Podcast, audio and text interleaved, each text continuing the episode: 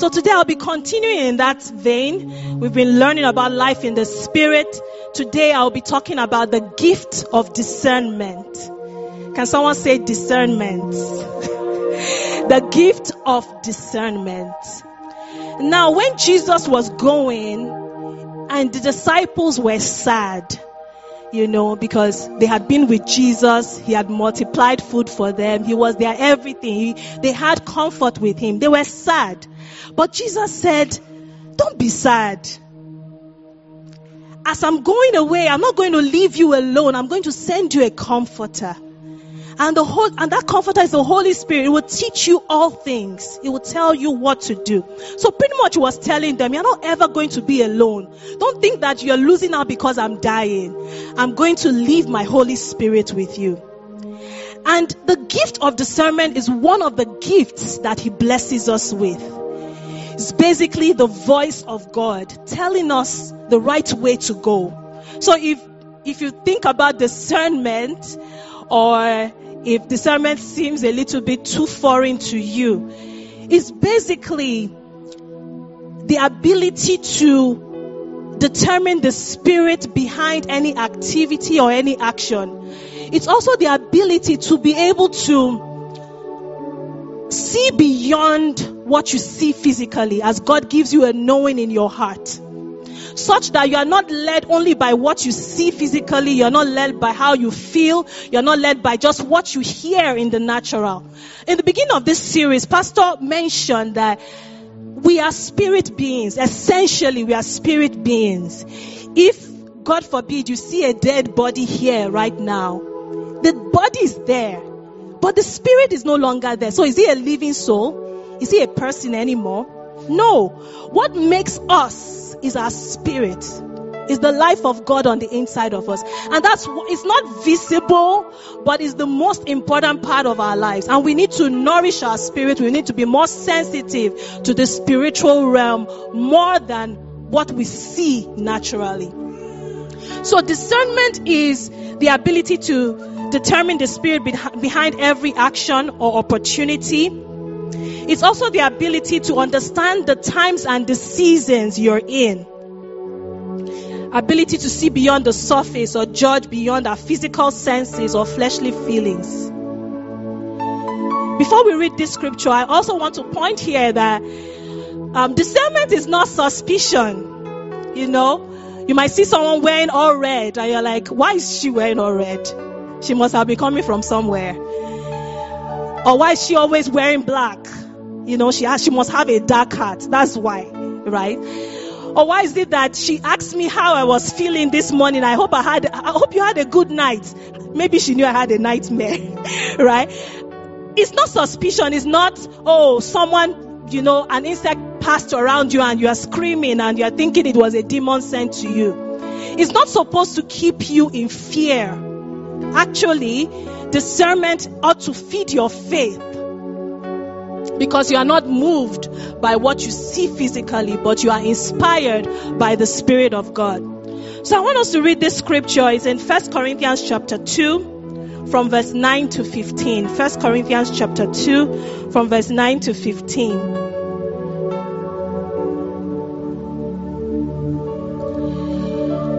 Okay.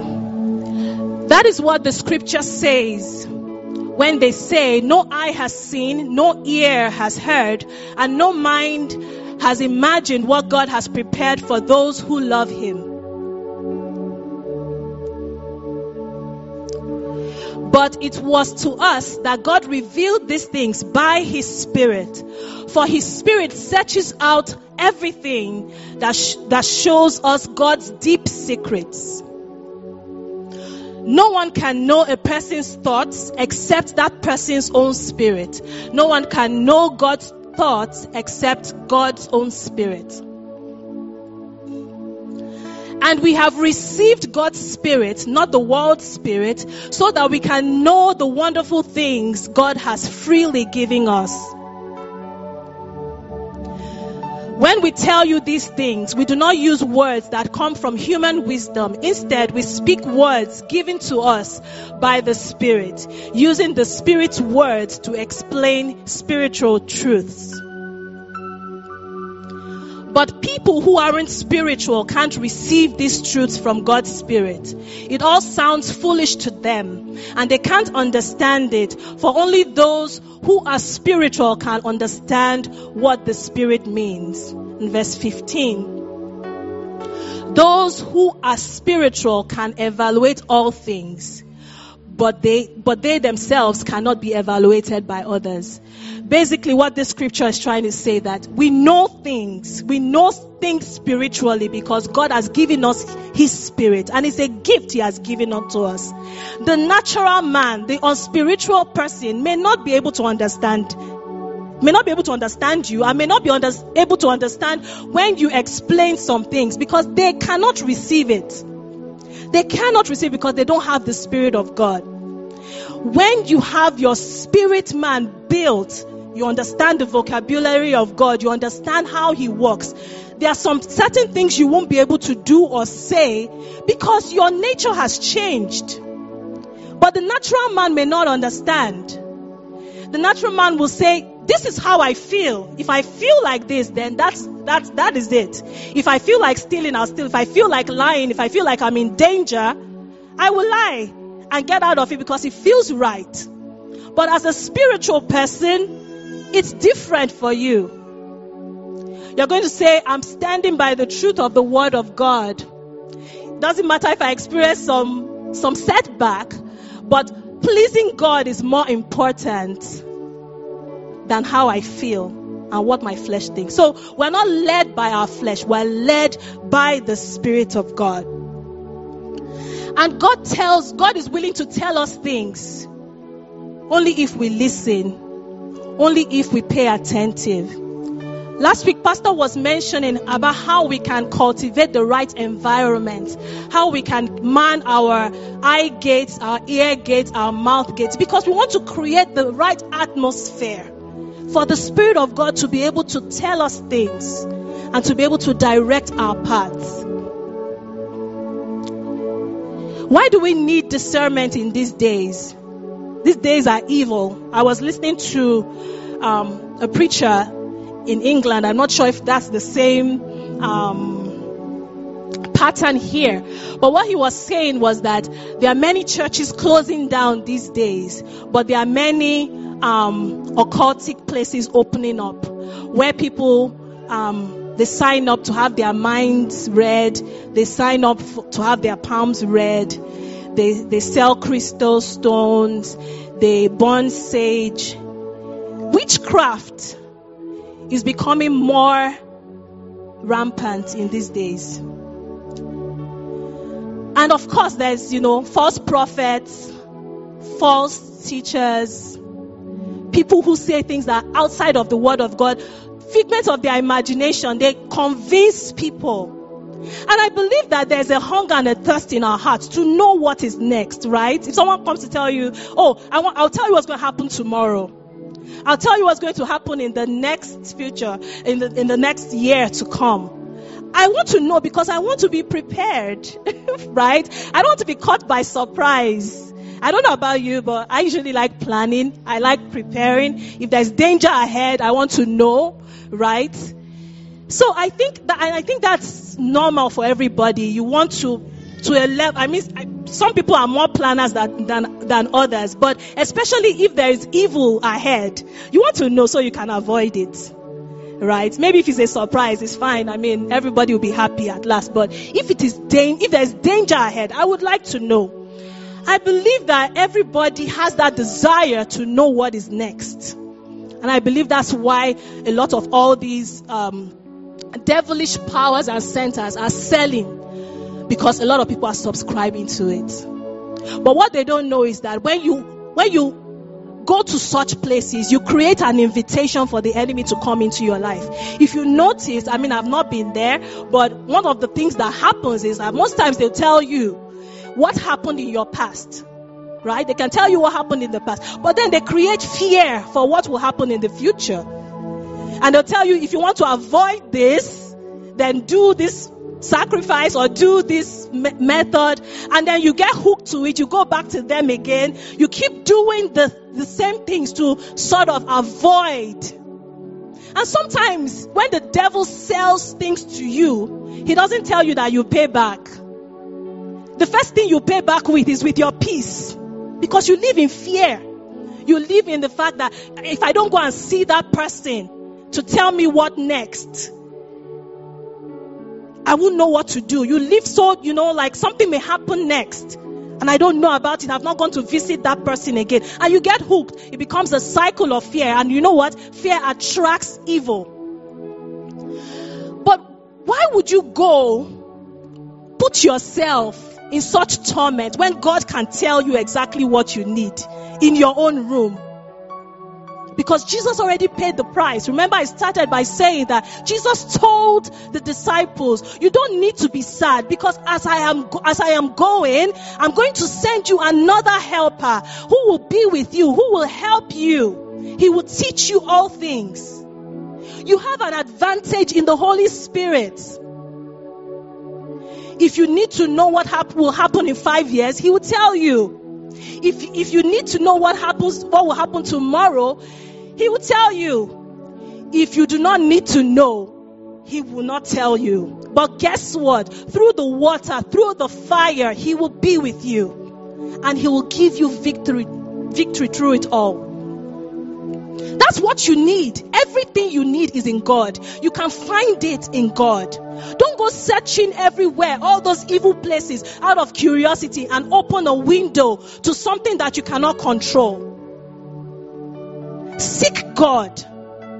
Seek His word. I'm going to share some things with us today so that we, we would um, be equipped with how to build up ourselves. Amen. So let's read this scripture in we'll have a couple of scriptures to read, but let's start with this or let's continue with this. First Timothy chapter 4 from verse 1 to 2. Another reason, just just emphasizing the reason why we need to know about discernment these days. He says, um, Okay, now the Holy Spirit tells us clearly that in the last times, in the last days, some will turn away from the true faith. They will follow deceptive spirits and teachings that come from demons. Verse 2 these people are hypocrites and liars, and their consciences are dead. And unfortunately, people are following them. People are following them. The reason why you need to be a discerning person is that you will be able to make the right choices. Remember, we said the gift of discernment gives you the ability to see beyond the natural. So you'll be able to make the right judgments. You'll be able to say no even when things look good. Someone said that even the prison has a door. So not every door is a door you should go through. There are sometimes some doors are opened. Everything looks good in the natural. But it's not for you. You don't want to go through those doors that will lead you to a limited place or to bondage. Some things are also good, but they are not the best for you. Right? How many of us want the best? The best of the best. Yes. So some things are good, but they may not be the best for you. If you are discerning, you would know this is a good choice, but I'm going to wait for my best. I'm going to wait for God to tell me when it's time. And definitely some things are bad for you. The Bible says that there's a way that seemeth right unto a man, but the end leads to destruction. Some people have ended up in marriages that ended their lives or situations that they couldn't come out of because they took the wrong turn. And that was because they were not discerning enough.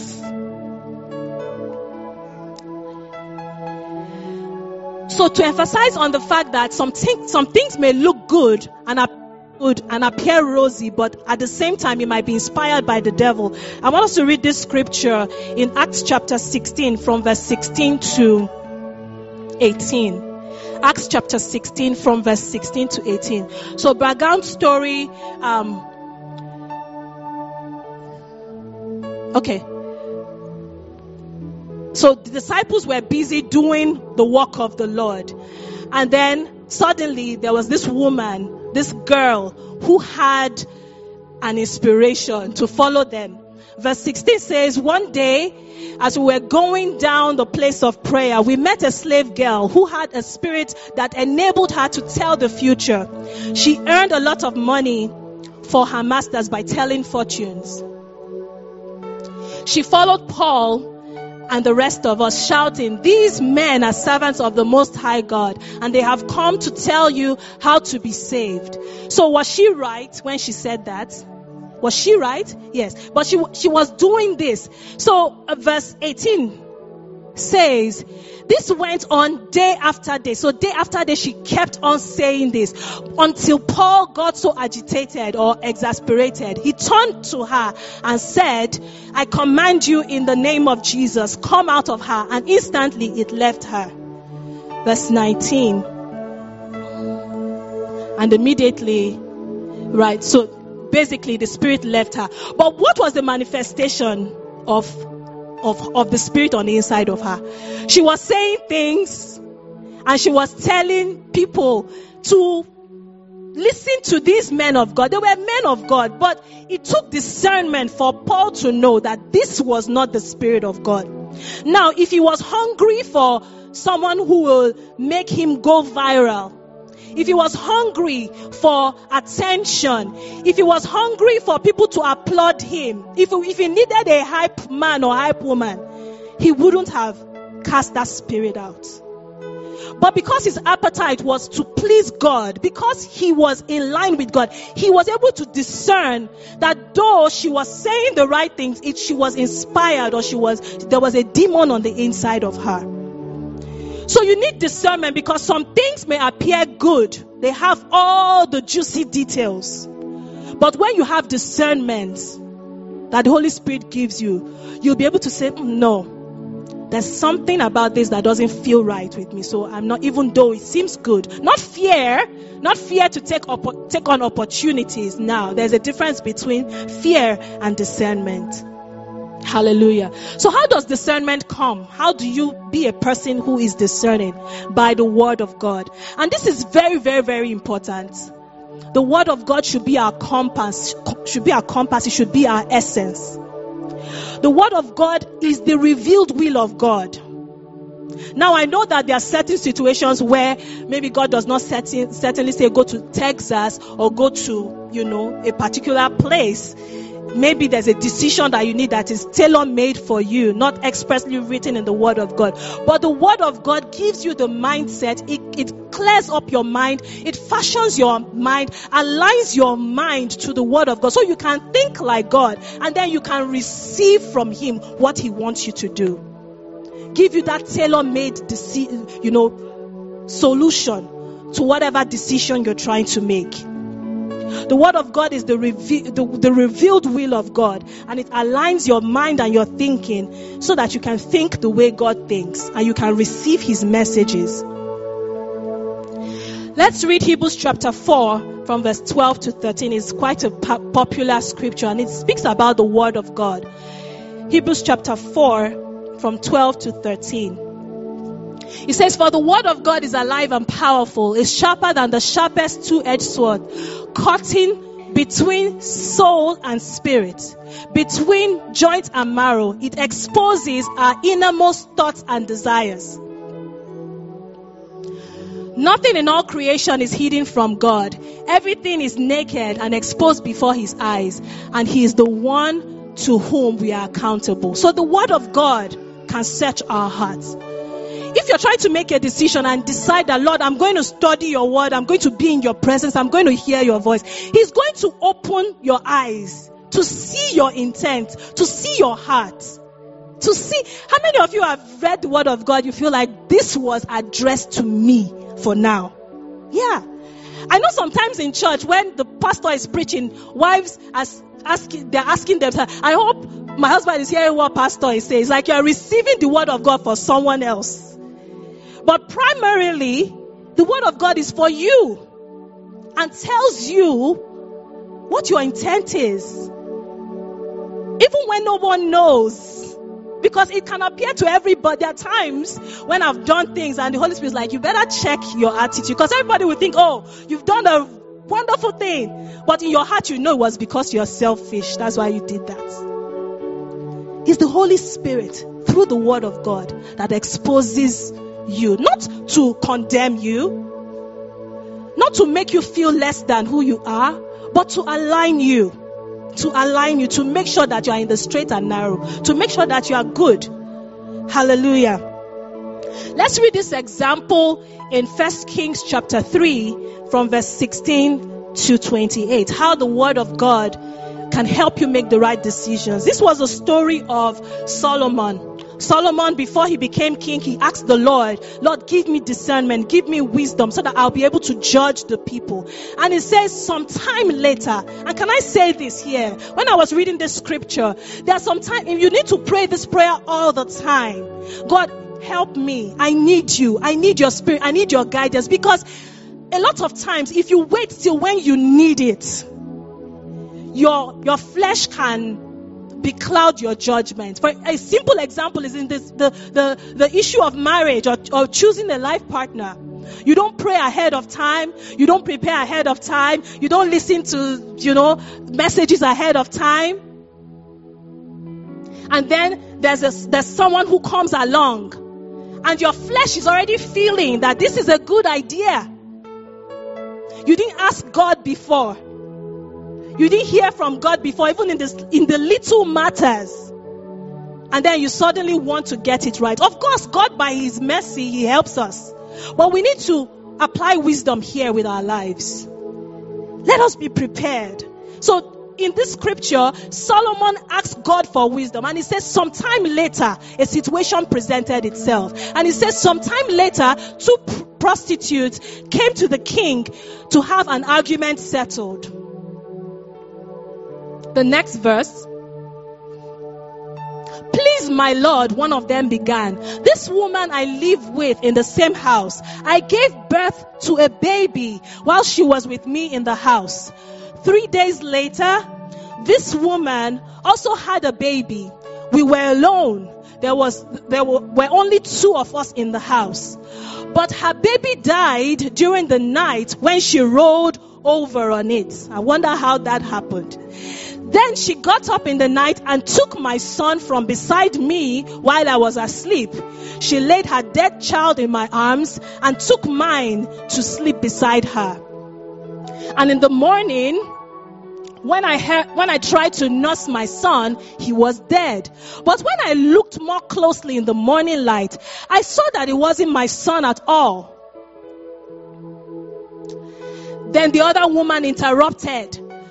It certainly was your son, and the living child is mine. No, the first woman said, the living child is mine, and the dead one is yours. And so they argued back and forth before the king.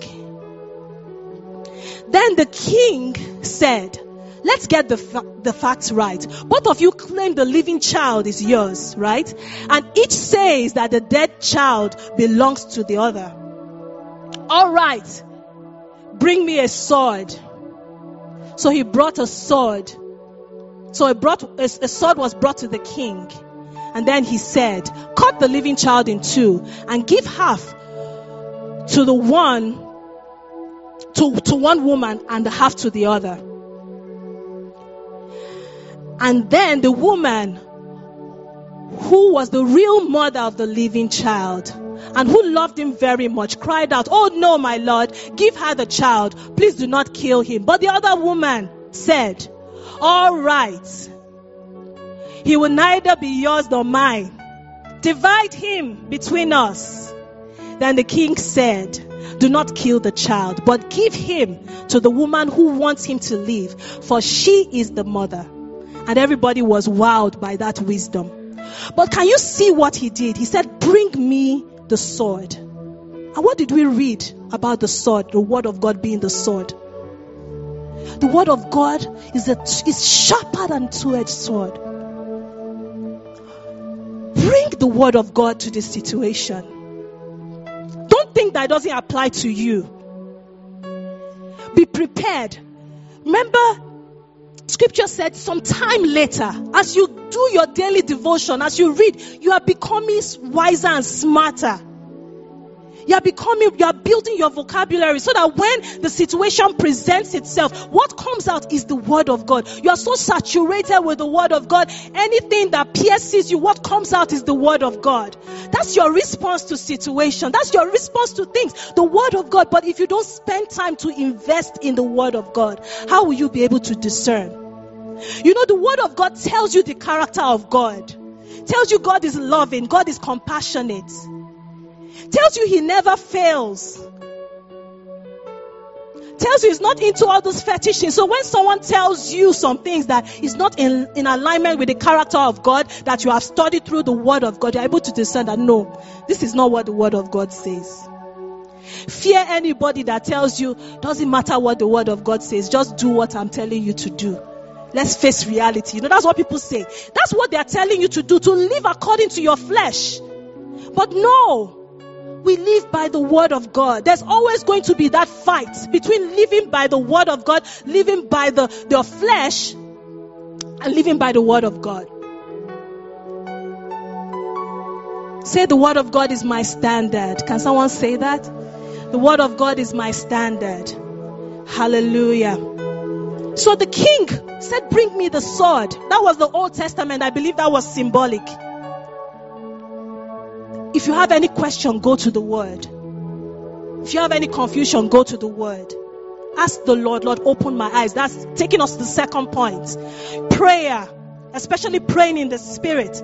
Fasting. Fasting kills your flesh, pulls your, puts your flesh under it leaves you consecrated to God and says, I'm not, I'm not hungry for my own appetite. I'm hungry for your will, Lord. I want to know. So if you are facing any place where you need to make a decision, that's what fasting does. Fasting doesn't change God. Fasting changes you. It opens your eyes to see better. So when you're fasting, you're supposed to be studying the Word of God. You're supposed to be praying. You're supposed to be worshiping, creating that uh, um, better atmosphere for you to receive from the Lord. Hallelujah. So prayer is how we receive um, discernment from the Lord. Don't rush into decisions. Don't rush into decisions. There are times people will say, "Oh, if you don't get it now, if you don't get it now, it's a, it's, it's a deal lost forever and ever." Just trying to put you in that place where you feel like you are going to miss out. Calm down. I once heard somewhere that it's better to make a delayed decision than to make a rushed decision. Because you can always catch up. There are some things that you can catch up with. But there are some decisions when you make it is very, very hard to get back to the original stage. Example, even in marriage, there's no how you, there's a scenario someone put, uh, gave me one time, like um, a salt and a pepper, like joined together in the middle with glue with those heavy gums that heavy duty gums. And somehow they're able to separate it but you could still see the scar on those two items that were glued together. Because that's what the world will tell you. If it feels right go for it. And if it doesn't feel right again in marriage then get on your own way. But it leaves can leave you with a scar that may be hard for you to ever recover from. So the best thing is to get it right. Get it right. And you have the advantage in the Holy Spirit if we just take our time, listen to Him, prepare ourselves. Hallelujah. This scripture is quite a familiar one, just encouraging us to keep in tune with the Lord. Proverbs chapter 3 from verse 5 to 6. It says, Trust in the Lord with all your heart. Do not depend on your own understanding. And it says, in all your ways, acknowledge him and he will direct your path. Acknowledge, it means that you don't just say, oh, this is something I'm already used to. You involve him. Lord, I'm going out today. I'm going to work today. Help me.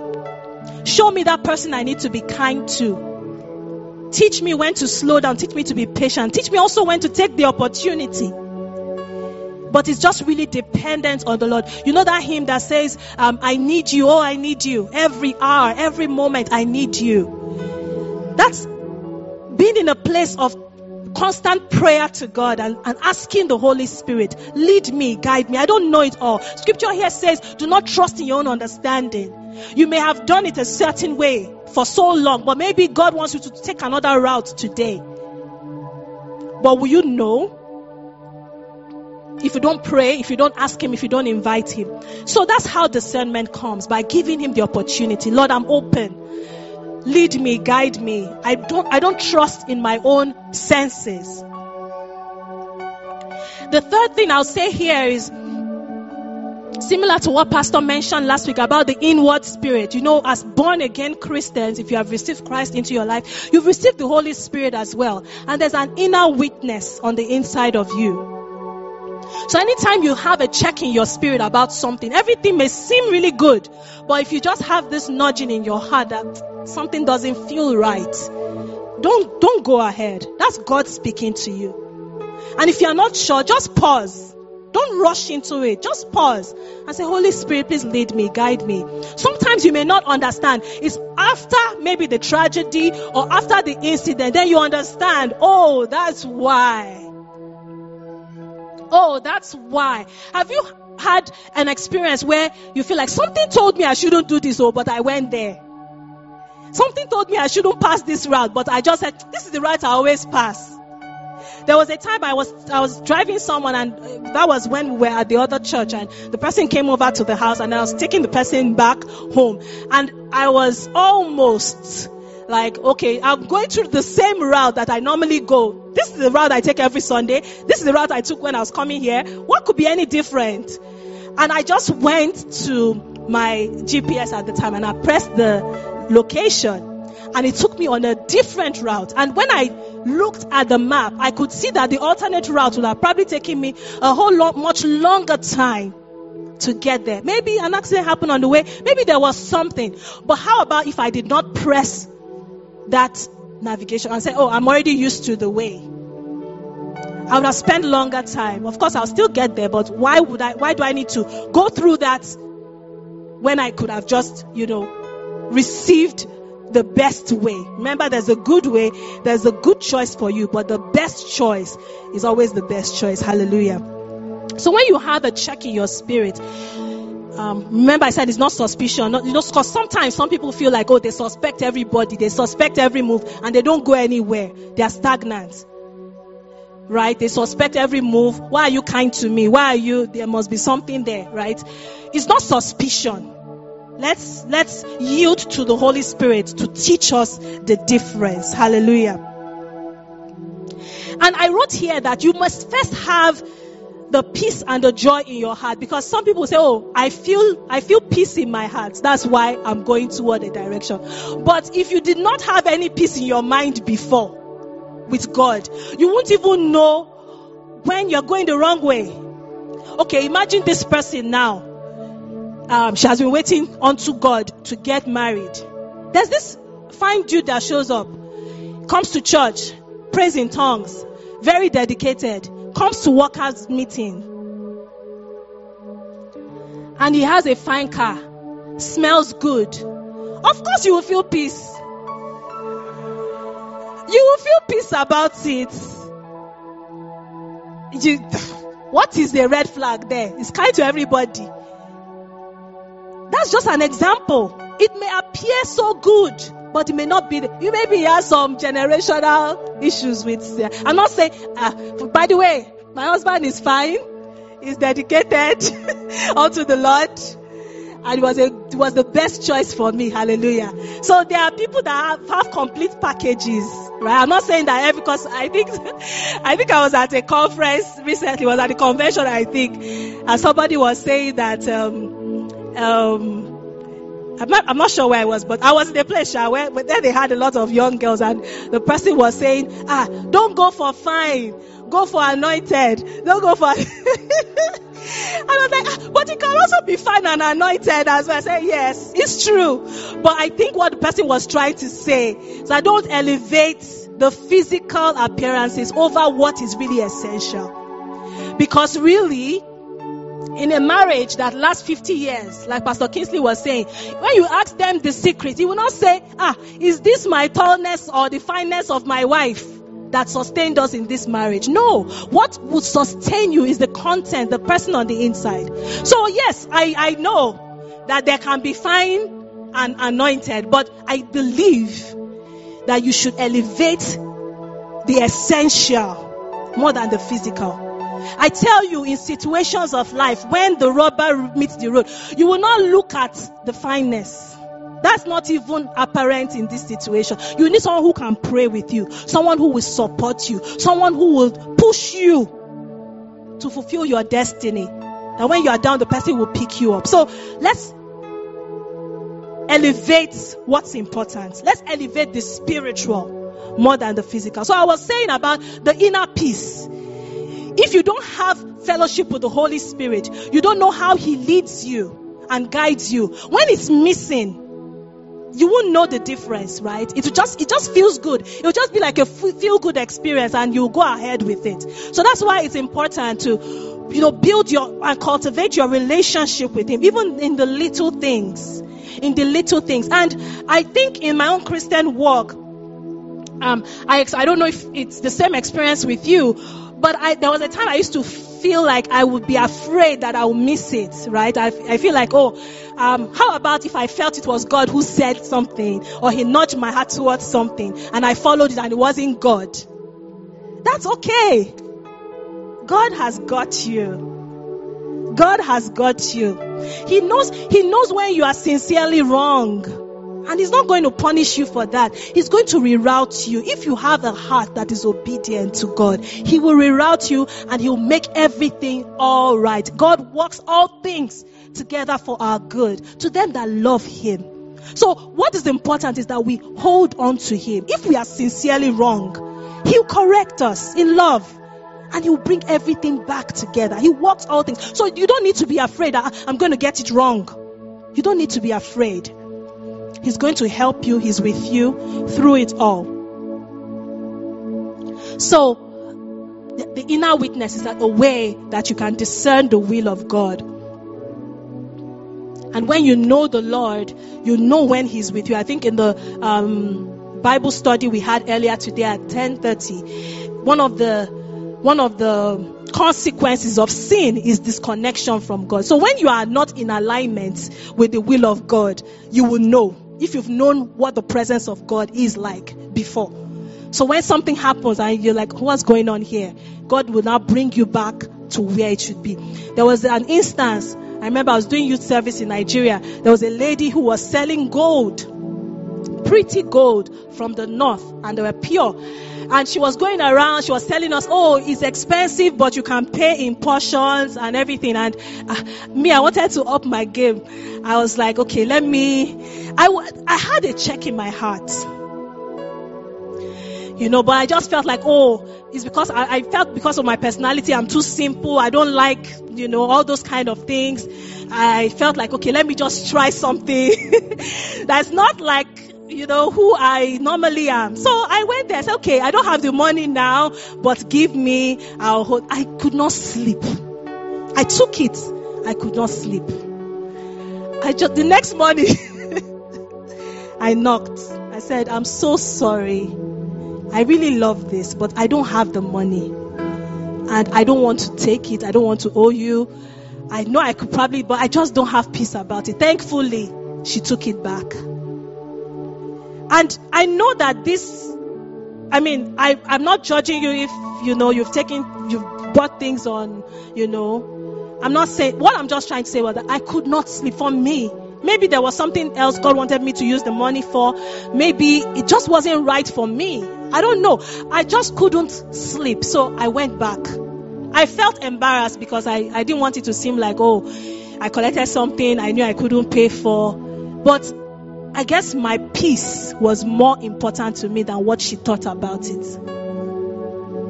My peace was more important than, than what people will say. And that I believe that should be our stance. My walk with God, my peace with God is more important. And so if I need to right a wrong, I'll, I'll write, I'll, I'll go back. I lied. I told a lie about, so I, I said, I, I'm so sorry. There are times I've scolded my children. I knew I did it out of anger and frustration, and I've told them I'm sorry because God prompted me that you know you don't do that. And I went back. Of course, it's humiliating. Of course, but they are so kind. So that's okay, mommy. So the Holy Spirit can tell you, can nudge your heart. And don't trade that peace for anything. Doesn't matter what anybody else says. Hold on to what God says and guard your peace. The Bible says, I won't read this because we're, we're running out out of time. Philippians chapter 4 is a very familiar scripture. Philippians chapter 4 from verse 6 to 7. It says, Don't be anxious for anything, but in prayer make your petitions known unto God. And verse 7 says, And the peace of God will guard your heart. So don't lose don't lose that peace. Hallelujah. The next one I want to say is dreams and visions. God can give you discernment and He can point your heart to something through dreams and visions. But I also want to say that dreams and visions should always be aligned with prayer and the word. Because sometimes you just ate fufu. Sometimes you just watched bad movie and it just you know you'd carry it over to your sleep to your subconscious so but if you are a person who is always in tune with God, your dreams and your visions, there are, there are a few times that I, things have come to me and I've prayed about it in my dream and they did not manifest to the glory of God. So God can reveal something to you or He can give you a picture of what the future will be like. And that's like a dream in your heart. Just like Joseph, right? He told his his his brothers and his parents that this was going to happen. They scorned him. They, they thought you, you, you, must be out of your mind. But it came to pass. It was how God was telling. And if you notice, people who have that, I, I've even seen people who will say, My dreams hardly fail. There are some people that God speaks to like that. They've come to um, tune themselves with God, and God ministers to them like that. Remember the story of Joseph and Mary. I have that here as a, a scripture reference. Joseph and Mary. Mary came with a ridiculous idea that she got pregnant by the Holy Spirit. And the Bible says that Joseph was a righteous man. And he decided, he had a decision, he was going to put her away. If we read that scripture in Matthew chapter 1, 19 to 25. He said he decided to put her away because he didn't want to cause any disgrace, but he had a dream. The angel appeared to him and told him exactly. But one thing I want to point there, let's read verse 25 in that scripture. I believe it's a familiar scripture, so we won't read it. Verse 25. Can we go to 24?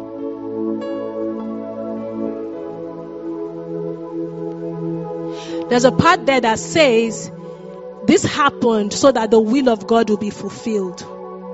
If you can find that for me. What I just want to highlight here is that you can have dreams, but make sure that you are in tune with God and you always check with the word of God. Verse 22. He says, So all this was done that it might be fulfilled, which was spoken by the Lord. So confirmed by the word and by his prophet, saying, blah, blah, blah, blah, blah. And again, when the king at the time wanted to, the Herod wanted to kill him. Joseph also had a dream to take the child away from there. He had a dream. And again, toward the end, you see, as it was written in scripture. So, dreams and visions, always check, like, don't take it hook like, hook, line, and sinker, especially as you are just beginning, if you are beginning that experience or you have a dream don't take it like this is exactly what it is. You need the wisdom of God. You need the word of God. You need experience sometimes to, to interpret it the right way. So God ministers to people and he directs people through dreams and visions.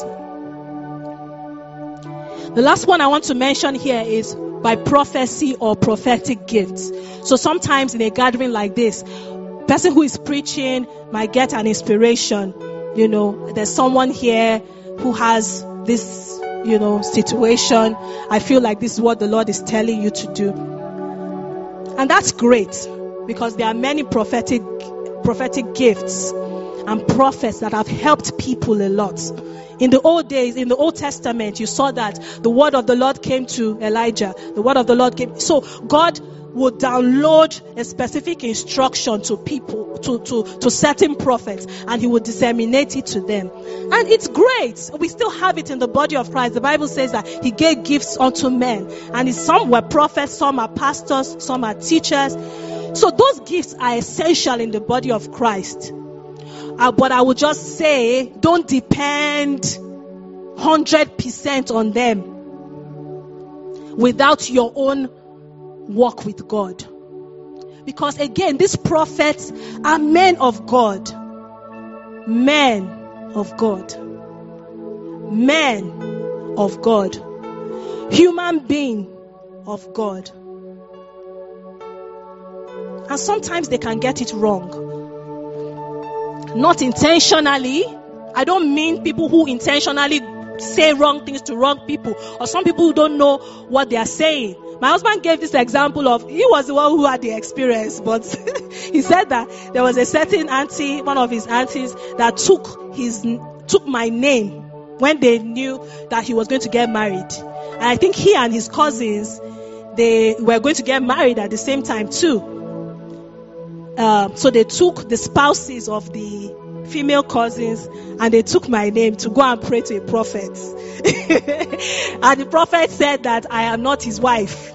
But the other people's husbands, they are, they were, so I don't know. I mean, nobody was, um, mean to me, my my in-laws, my their, my family in laws. Nobody was mean to me, but I just heard that that's what happened, you know.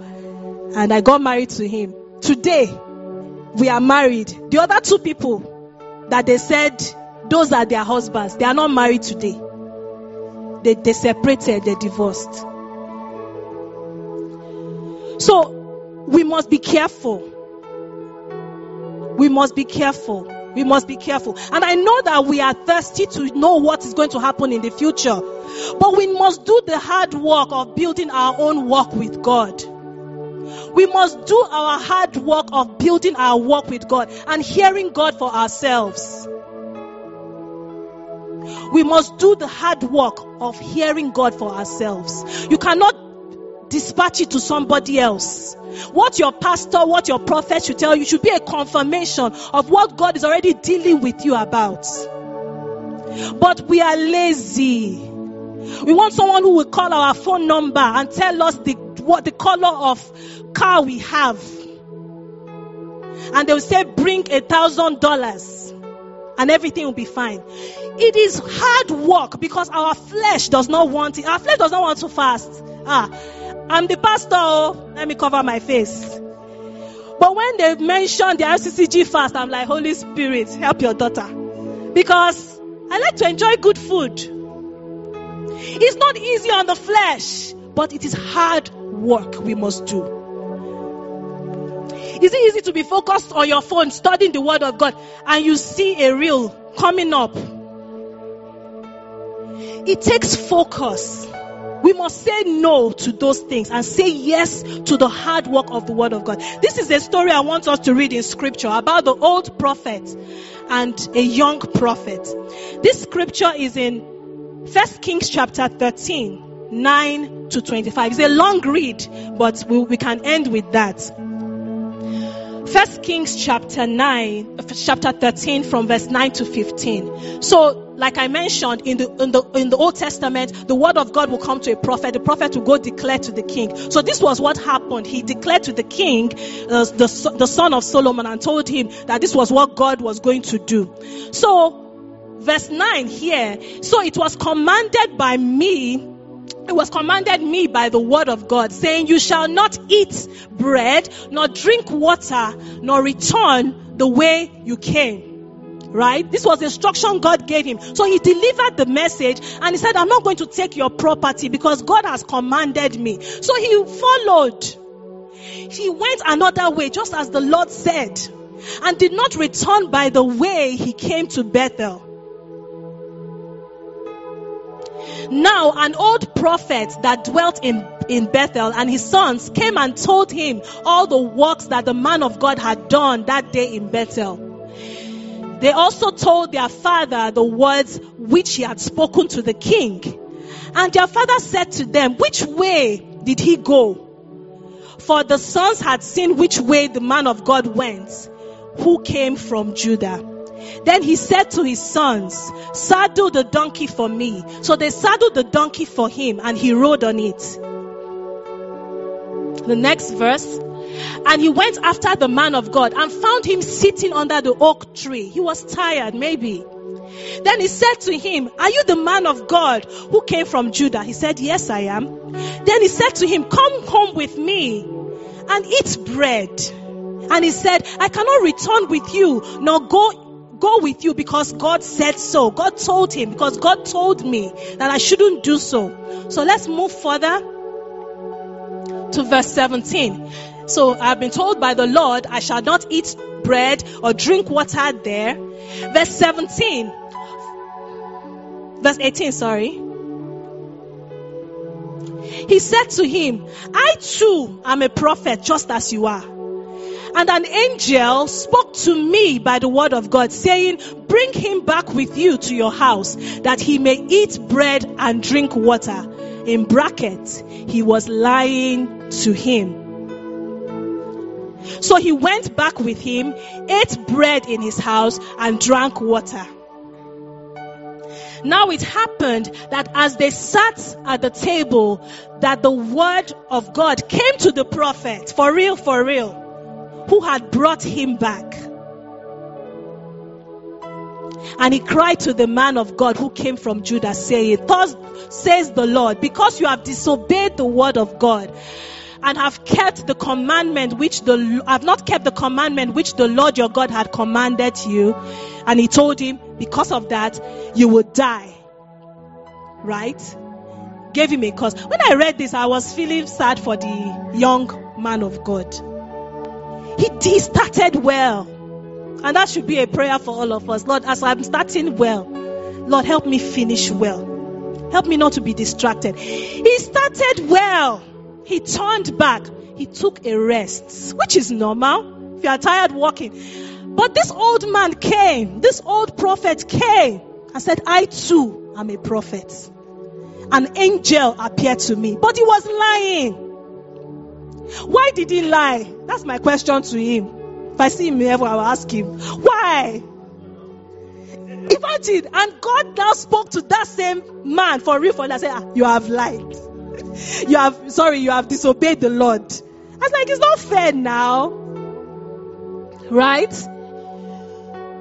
But he said, he said to him to do what God had already told him not to do. What has God told you to do? Someone else is telling you, don't, are we not Christians? Are you the only Christian in Chicago? Everybody does this. Please.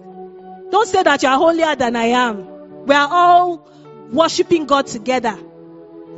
If I did it, you can do it. We ask God for forgiveness. We move on. They Encourage you to do what God has told you not to do. Now, that man, actually, when I read the remaining part of the, the scripture, I saw that this old man, he may have had good intention. He may have had good intention. He was tired.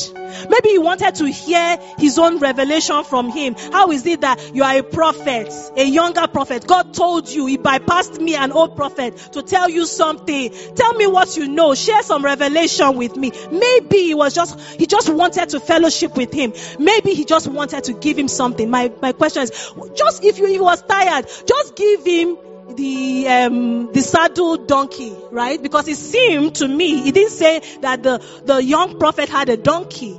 That's why he sat under the oak tree. In fact, at the end, after they finished eating, the old prophet gave him his own donkey and said, Be going. It was now on the journey that a lion killed him and did not attack the donkey. So the lion attacked the old, the, the young prophet and left the donkey. So he didn't have a donkey.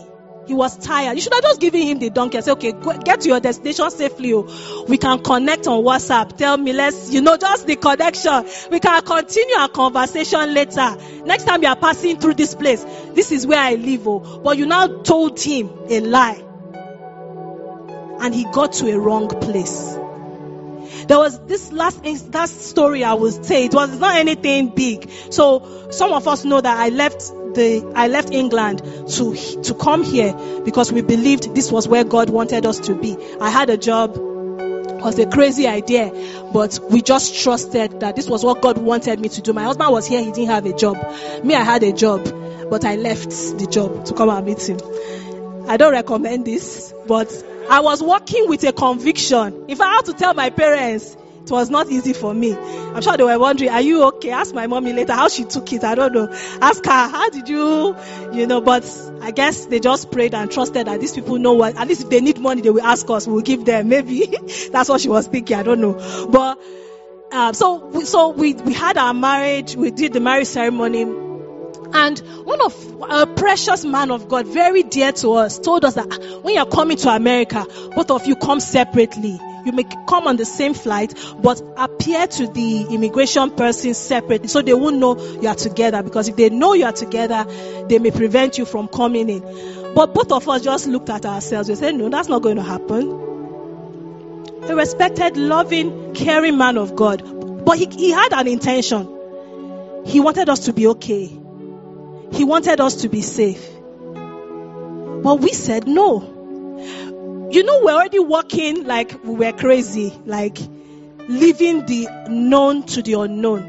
We were like, if we are doing the wrong thing, let it just end at the border. We're like, as we come, we come together. God, if it is not your will, send us back. At least I'll be able to repair, get back to my work and everything. So we, we enter together. And we entered together. Nobody said, Are you married? Yes. The man even told us, When you enter, change your status. He told us what to do. To us, that was a confirmation because in the natural, because we didn't want to go back and say, Ah, this is what kept us in this country. Oh. We followed our wisdom. Pastor, you go first, then I'll go next. Or I will go first, you go there. Let's not go together because we don't want the man. We, our conviction was God has sent us here. This man cannot stop us. And if he stops us, then we know that God has not sent us here. Right? So that's a simple example, nothing consequential, nothing. I mean, if we are coming separately, maybe this will not even be a conversation today. But the Holy Spirit brought that to my memory. That when you're walking with a conviction from God, you need to hold on to it. It doesn't matter who now that person is anointed, even a prophet of God, knows the Lord, has helped you in the times past, told you things before, but you have a word from the Lord. Hold on to it. Now, this testimony, nobody can take it from me. Someone says, Who sent you here? Be able to say, The Lord brought us here. And He has helped us. I won't say it's because of my own skill, because I know how to manage myself. So God was trying to preserve that. And that's why He told us, don't do that. Go together. You're on this mission together. Don't try to deceive anybody. You both sit together, enter together. And that's what we did. So that's my encouragement to us today. Let's be discerning. Let's hold on to the word of God. Let's be watchful about prophetic gifts. Whatever anybody tells you that is, you know, you have a check in your spirit, pray about it. Let's do the hard work of fine tuning our spirit man so that we are hearing things, we are seeing things beyond the natural occurrences. We'll pray in a short while, but do you know that even this discernment can help you in your relationship with people? There was a time I was burdened about somebody, and God told me that it was the, the history of that person with her father. That's why, and that helped me to be able to deal with the person. You know, the world will call it emotional intelligence. You need to be able to judge people and act wisely. The Holy Spirit can give you insight into things that will help you deal with a person that a natural person will not be able to Do you know that Jesus had discernment? That's how he was able to deal with Mary Magdalene or even the woman at the well. Because he could see beyond their patterns in the natural. People despised them. But he discerned that there's something, there's a future on the inside of you. There's, you've been abused, yes. Do you know that that woman at the well, she hadn't even finished the conversation with Jesus. She went to the city to win the whole city for Jesus. Jesus saw that she could do that. He had discernment. So, in the way you judge people, this discernment can help you. Discernment can help you see beyond that. The person behaving that way is hurt, is disappointed, does not have a walk with God, has been wounded and your outlook will be different. Remember, I also said that discernment gives you the ability to see beyond the natural, but it doesn't stop there. When you see beyond the natural, it helps you to take the steps in the right direction. Because there are sometimes some things have been revealed to us, we don't follow through, we don't obey, we walk in disobedience. That's not the end. That's why sometimes some prophets they end up being, you know, having scandals and things like that because they don't do the word of God. The word of God is not only to be revealed, it's also to be done. So when God reveals things to you, He reveals secrets to you, He tells you about people. He wants you to deal with compassion with them. He wants you to be patient with them. Helps you even when you're dealing with a teenager or a child that's walking in a way that you don't really understand. Discernment can tell you what to do may not be common, may not be what everybody's saying to do, but your own child, God will tell you. So I want us to end this morning and just opening our hearts to the Lord because He's our helper. The Holy Spirit is our helper. He wants to tell us things, He wants to show us things. But we need to be open to Him. We need to surrender to Him. We need to trust Him. We need to be vulnerable with Him to tell Him, I need your help. I have I don't got it figured out anything. No. You teach me, Lord. You teach me, Lord. We're going to take a prayer from Psalm 119, verse 66. This was a prayer of David. Psalm 119, verse 66. And it says, Teach me good judgment and knowledge, for I believe your commandments. Can we just rise up to our feet this afternoon? As we commit ourselves to God, if you are already a Christian, if you already have received Jesus into your life, you have the Holy Spirit on the inside of you. You have the Holy Spirit. You already have the help. You just need to acknowledge Him and open your heart to Him. And if you do not have a relationship with Jesus, or you feel like you have been disconnected with Him, I want to invite you this afternoon to say this prayer along with me. If you know that you do not know the Lord, you know that you, your relationship with Him is not where it should be. I want to invite you this morning or this afternoon to say this prayer with me. And you say, Dear Father, thank you for your love for me. Thank you for dying for me. I confess that I need you. I confess you as my Lord and my Savior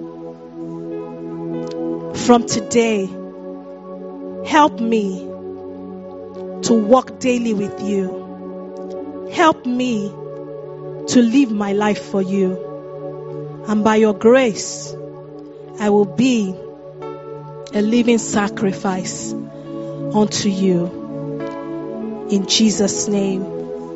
Amen. If you said that prayer for the first time or again after some time, please see me or any of the pastors would like to walk with you. That's one of the, the, the ways to ensure your walk with God. That you tell someone about it, that they can pray with you, that they can give you resources, they can share with you their own testimony so that you can you know you can feel not alone in your journey and feel like you have a family and so let's pray that prayer that i shared earlier psalm 119 verse 66 I want you to ask the Lord. Maybe you're at a crossroad right now. Maybe you feel like you may have even taken a wrong turn. I want you to ask the Lord, Lord, teach me. Lord, align me. Teach me, align me. Teach me, Lord, align me to your will. Enable me to do the hard work of studying your word, of praying, so that I'll be sensitive to your spirit. I'll be sensitive to your leadership. Lord, help me. I know in myself, I, I can't do it. I know in myself, the flesh wants to take over. But Lord, I want your spirit to take hold of me. I know that I have an advantage in you. I know I have an advantage in you. I know I have help in you. I know you want to show me things. I know you want to help me through every season of my life. I know you, you want to help me through every, every part of my journey. Please help me. I invite you into my life once again. Forgive me for times where I've walked away. Forgive me for times when I've heard your voice, but I went my own way. This morning, I commit myself to you again. I consecrate myself to you again. Help me, Lord. Help me. Help me. Help me and align me to your will, O oh God. Thank you, mighty Father. Thank you, mighty Father. I want to encourage you in your own personal time. Make this a constant prayer. Lord, help me. Lord, lead me. Lord, guide me. I don't know it on my own. I can't depend on myself, but you can help me. Teach me. I just want to encourage you to do that in your own time. Hallelujah.